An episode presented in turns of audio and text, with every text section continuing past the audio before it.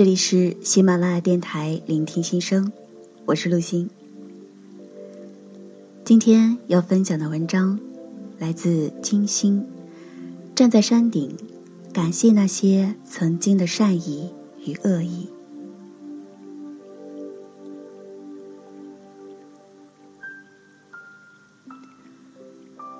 当年我被围攻的那段日子，几乎只听得到别人的骂声。却很少出来辩解。那时候，我只是忙着向前走。面对外界各种充满恶意的误解时，我也曾经气愤地攥紧了拳头。可当我想反击的那一刻，心里在问自己：你反抗得过来吗？我犹豫了。周围都是剑。与其说你要反抗这一个攻击的声音，那还不如不反抗。这边冒出一个声来，那是在告诉你，有这种声音存在，你还知道自己的困境是什么。之所以能攻击到你，是因为你比他弱。卯足了力气去反击，只是以卵击石。浪费自己的精力，那些偏见还会因为你的回应而更加兴奋。我告诉自己，你要战胜的不是那个攻击你的人，而是这个你之所以会被攻击到的位置。当他们能够伤害你的时候，说明你们之间没有差距。战胜这些偏见和非议，不是靠肉搏，而是需要时间，需要你在这个时间中为自己填充的力量。当你站在那些唾沫星子打不到你的地方，你走到了一个更高的地方时，那些东西自然就消失在你的视线里。担任武林大会评委的时候，离那段最不被理解的日子已经过去十年了。我知道有很多人可能不接受我的评论风格，网上负面评论也挺多的，还被那些为明星出头的粉丝狠狠围攻过。直到现在，微博上还经常可以看到骂我的人，但我不在乎。他骂了我就删，我自家的地方保持干净就行了。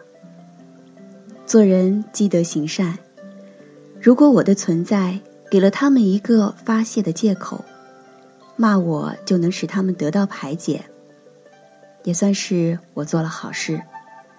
继续骂去吧，那些都已经伤害不到我。什么流言蜚语我没听过，以前我还跟自己说。要忍，但是现在哈哈一笑就过去了。那些难听的话，无非还是十几年前的那一套，还揪着变性的事不放。我走远了，但那些偏见还在那儿留着。他们在吵，男的、女的，吵个不停，特别滑稽。我听都听烦了，他们还没有争艳。连我儿子都说，他们到现在还在你的名字前面加“变性”两个字，好无聊。我一直都说，人的精力和时间都是有限的，所以你不能浪费。如果我把精力全用在反抗那些无聊的事上，那真的毫无意义。我会觉得我一样无聊。你可以因为你对一个人的不理解、不尊重，浪费你的时间，但我不会陪着你浪费我的时间。我走我的路。当他们还在山底下找各种理由骂我的时候，我已经在山顶了，就清静了。我看到的是山外有山，根本听不到山底的人还在议论什么。所以，对付那些流言蜚语的最好办法就是管自己往前走。等你走到山顶了，他们还在山底嘴碎个不停。你享受着日出日落的美丽景色，他们享受他们的唾沫星子，这根本就伤害不到你。那一刻，你就会在山顶感谢那些声音。所以，当我成功的时候，我要感谢所有支持、帮助我的朋友和老师。我也感谢我的敌人，因为你们告诉了我，周围的环境是多么的险恶，人有时候是多么的不善良。还没体会过这些的我，是多么的浅薄。我反抗不了，我也懒得反抗。甚至觉得连反抗都是在轻贱自己，那我干脆逼自己快点远离。我管我向上走。我相信邪不胜正，不是因为他们有具象的对抗，而是因为正比邪高。有时候不择手段的力量是能够暂时盖过正直善良的东西。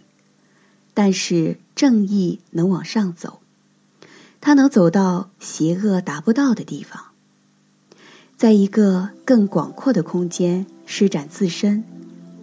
卑贱的永远只能在底下。你要做那个在山底精疲力竭的与之周旋的人，还是要做那个能够站在山顶上一览众山小的人？那就是你自己的选择了。中国有句老话叫“君子报仇，十年不晚”。可是等这十年的历练过去了，那个仇在你眼里就成了芝麻大小的事。这个时候就说明你又成长了一大步。感谢那些看得见的恶意吧，你总有一天会站在山顶上，感谢他们。